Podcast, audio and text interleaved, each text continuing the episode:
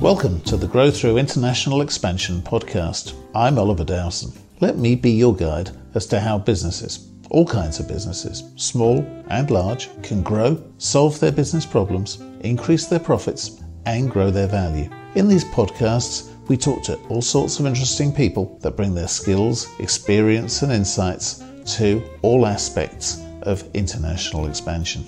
I hope you like these podcasts. If you do, subscribe and keep listening every week. We love comments too, and do share and tell others, and check out our resources on our growinternational.org website. Last month, I visited the annual Going Global exhibition at the London Excel Centre. It's a big event and it's part of the business show. The sad part is that, like other recent years, there weren't many visitors who were representing companies thinking of international expansion. Pretty sure we have more listeners to this podcast every week than visited that exhibition over the two days. However, for those looking at expansion, it's a great opportunity to see a lot of the professionals that you'd need to work with all in one place and to get some new ideas for countries and regions worth expanding to. While I was there, I took the opportunity of recording some short podcast conversations with many of the exhibitors, asking them the questions that I think potential customers would want to. Over the next few weeks, we'll be including those conversations in our Grow Through International Expansion podcasts. So if you can't wait a year for the next exhibition, I'll be giving you a whistle stop tour in four episodes without your needing to get out of your chair. The next three podcasts are themed on countries and regions, but this time, here's three conversations on a variety of topics all essential to things to think about when you're considering international expansion. Before we start, an apology. You won't be surprised when I tell you that an exhibition is a very noisy place. So, although my expert sound engineering colleague has done his best, there's going to be some background noise in all these conversations. I hope it doesn't spoil your interest or your enjoyment. First up is with Claire Mann of Dehns Trademark and Patent Attorneys. Every company has intellectual property of some kind or another. It might just be its business name, but some may have physical products, unique services, software, or distinctive branding that's critical to your marketing. Most, but not all, will already be on top of protecting that IP from possible competitors in their home country. But international expansion brings a whole new raft of concerns. The protection that's been put in place might not extend to the country you're expanding to, or you may find that there's another company already there that's using IP that you depend on. It's essential to consult a specialist early on, and Claire's firm, Dehns, is a leader in Europe. Here's conversation with Claire. So I'm with Claire Mann of Dehns Patent and Trademark Attorneys. Uh, Claire, thank you for talking to me on Growth Through International Expansion. You're very welcome. I'm pleased to speak. Um, so, patents, trademarks, intellectual property, all highly critical things for a business going international. Tell us what you do. Yes, absolutely. Um, well, Dehns is an established tra- patent and trademark attorney firm coming up for our centenary next year and we, we act exclusively in the field of intellectual property. And by that, um, intellectual property, or IP as it's known, is an umbrella term covering patents, trademarks, designs, and copyright. Um, I myself am a chartered trademark attorney, so I advise clients on brand names, logos, how to protect them, and how to enforce them. So it's uh, it's obviously really essential. Do you also extend into things that are that much less tangible things like um, software? Software is always a tricky subject when it comes to intellectual property. Um, I mean, certainly on the patent side of our firm, we, we have people who can definitely advise on the patentability, patentability of software. I think it's more about um, what the software achieves rather than um, rather than the software itself different countries have different laws when it comes to what can be patented. Um, and I know in the UK it is it is quite tricky um, when you're talking about patenting software. As I say, I'm a trademark attorney, so my expertise unfortunately does not lie in, in that particular area. Yeah, sure. Trademarks in every country of the world? Yes, pretty much every country that has a legal system will have some kind of way to protect trademarks. And as a firm, I mean, while we're based in the UK and Germany, um, we do assist our clients all over the world. So if they're looking to expand and export products into, well, anywhere you can think of, I mean, the main main audiences, I suppose, US, Australia, Japan, China um, we can we help our clients to register their rights, their, their trademarks in those territories, and then help them to enforce them if they come across issues or third parties who are infringing down the line. And obviously, I think it's pretty critical to actually start looking at this protection very, very early on in your international journey, um, because I I was talking only last week to a business that uh, has actually got into trouble for having another company protect the trade, same trademark, um, even though they've been trading under that name for a couple of years already themselves. That's right. It, it's something that companies do have to think about very early. Um, as soon as you have any ideas that you're going to start exporting or providing services elsewhere, it is crucial that you think about getting your trademarks registered because there is a chance, there's always a chance that somebody else in those other territories has come along first and has registered something which is very similar to, to your trademark. Um, and that could be totally innocently. They won't know about you, but they've come up with a very similar mark. And it, you could end up in a position, um, an undesirable position, where you can use your trademark in connection with your goods or services in one country, but you can't in another country because somebody else already has a very similar mark registered. Um, so yes, it's crucial when you're looking to um, expand globally that you, you think about your getting your trademark protection in place right from the start. Changing subject completely, but still focusing on international business essentials, we come to the Spanish for Executive stand and meet Maria Lain Valenzuela. Being able to converse in the language of your chosen country is always a good thing, of course, but when it comes to doing business in a non English speaking country, the value really hits home. Even where it seems that everyone you meet speaks English, there's still enormous value in understanding, speaking, reading, and writing their language too. Whether it's just understanding those little side conversations that people you meet have between themselves in their own language, or being able to negotiate a complex sale or contract, nothing, to my mind, beats speaking the lingo. I know that from my own experience. I'm fortunate to speak a few languages, including Spanish, and understand bits of a couple of others, but have also done a lot of business in some countries where I didn't understand a word. I know that there I didn't do as good a job or get as good a deal simply because of that. One of the most widely spoken languages on the planet is Spanish. It's the lingua franca not just of Spain, but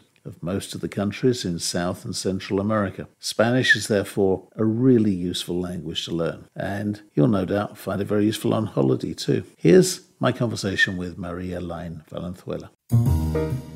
Maria, I know why Spanish is such a useful language, but why don't you tell our listeners why it is? I would say that Spanish is important because we speak Spanish in 21 countries as official language, and there are many people across the world we choose this language as a communication tool. So when you learn Spanish and when you use Spanish, you're connecting, you're building bridges which are across borders. And what sorts of training do you offer? What we do, Spanish for Executives Limited Company, we offer tra- uh, tailor services uh, and tailor programs to executive level and decision makers. So is this sort of face-to-face teaching or is it online teaching? Both of them. Uh, we do deliver face to face, and we also um, have a very important detail uh, section that we connect uh, with people across the world. I mean, I speak Spanish because I have uh, some background in it. Nice. But tell me, but tell me, what variety of Spanish do you normally teach? Spanish Spanish or a South American Latin Spanish? We do tailor the program according to the goals of each of our students. So if you want to trade with Peru, we will try to find a teacher which is an expert of uh, Peruvian features and market and sector that you are targeting. So we wouldn't say that there is only one Spanish, as you know. Uh, we would say that each particular um, student has its own Spanish, and it's going to enable to connect with the whole Spanish across the world, but um, always focusing on their special requirements. Okay, now I know it's I know there's it's tailored, but for typical British executives, say wanting to learn Spanish, how is the course typically structured? How long does the person have to commit to? So there's no um, structure length or there's no obligation because uh, the programs are bespoke and are tailored. So we do start from 10 week programs typically, and then we we extend as needed. Okay, but 10 weeks is 10 weeks every day, all day, or? It really depends on, on the needs of each student. We will say on a weekly basis or maybe twice a week. That would be the most our recommendation. And what geography do you offer that in? Is that in Britain, in London, or yes. all over the country? Spanish for Executives is based in London, in central London, and this is where our most of our clients are based. But we're always open for business. Um, uh, nationwide and of course worldwide. What sorts of executives are most interested in learning Spanish? I know the, the British are terrible with languages. We have an appalling reputation for learning languages. That's not true but at all. We only teach smart executives, I would say. the ones that are interested in in trading um, overseas and in reaching 577 million people. So that's what I, I say that they are the smart one. Moving on, I came to the stand of Expansion.eco, where I met Carrie Schwettmann. Expansion.eco is based in Berlin, so they're good people to talk to about building a business in Germany. However, as I found out, they're not conventional business expansion consultants. In particular, they focus on two key issues. Firstly, they recognize that the vast majority of business startups fail, and that's not just where they start and stay in their home country. Many international expansions fail too, and you, our listeners, will be well aware of that, as all the advice and ideas that we give in our podcasts and articles are intended to help entrepreneurs avoid making the mistakes that I and others have made in some of their overseas expansions. And so ensure you achieve success. I found it refreshing to find that Carrie and her colleagues put that risk out up front to their clients and concentrate their work on avoiding it. Secondly, they're heavily focused on environmentally conscious businesses. That's where the dot .eco in their name comes from. All of us will be painfully aware from all that we see in the news of the results of pollution and global warming and the need for us all to play our part in reducing it. Some businesses are, of course, focused on that, but really Every business should be thinking about how it can address the issue and perhaps reinvent itself. Here's Carrie Schwettmann. So I'm with Kerry Schwettmann of Expansion Eco. Kerry, thank you for talking to me today on Grow Through International Expansion. Tell us about Expansion Eco. So, as um, Expansion Eco, we help sustainable companies to enter the German market. Um, that's because we are German natives, and yeah, we have the biggest knowledge of the German market. And our first claim is that 80% of all market entries, in on average, fail. So, which is a very big number. It sure is. Yeah pretty depressing number in its way. It's incredible. I mean, it's very, um, you know, maybe you know that in the startup world, over 90% of the startups fail. So that number is, I mean, startups, yeah. startups sure. Um, here in Britain, it's something like 93%. Yeah, I, I, I, was aware of the number 92%, so very close, close aligned. It's 92 point something, and I was rounding up. You're probably rounding down. Yeah. Um, but when you say market entries fail, you're talking about businesses that expand internationally fail? Exactly, yeah. So we're referring to um, a pretty old study uh, conducted by McKinsey that time, um, and they have reviewed uh, business history and uh, business cases of the past, and then that was the conclusion they came to. And I think 80%, again, it's a very high number, and it's actually pretty, I think, surprising because as um, we are all company owners ourselves, we think we make a good product or we deliver good services, and we think, yeah, I mean, our we are biased towards success, and um, so it is even more surprising to just see that the number is so high. Okay, and so how can you help reduce that or make sure that the new entrants that come via you are only part of the 20% that succeed? yeah, so we have developed um, an approach that is basically taking the companies a step back So, as startups or even corporate companies, when they launch new products, they are very driven to go to market as quickly as possible. Um, because, of course, the more time they take to deliver products, it will cost more money. So, everybody is biased towards success, and we say, let's wait a moment and let's test the market first. Let's drive um, a market validation. Um, let's drive a pilot project that will eradicate wrong assumptions, um, such as you know, you know, you have your hypothesis. Um, with which you enter a, a, new market, and then we actually test these hypotheses, and we are able to eradicate some of the assumptions in a way that makes the, the companies, you know, being um, standing on a more solid foot before they enter. And you're concentrating on the eco side of things, and That's right. that's obviously very timely, and even very timely as we talk, because there's this, this big United Nations conference coming up in Madrid. Um, tell us what sort of eco-focused companies are going to succeed in Germany.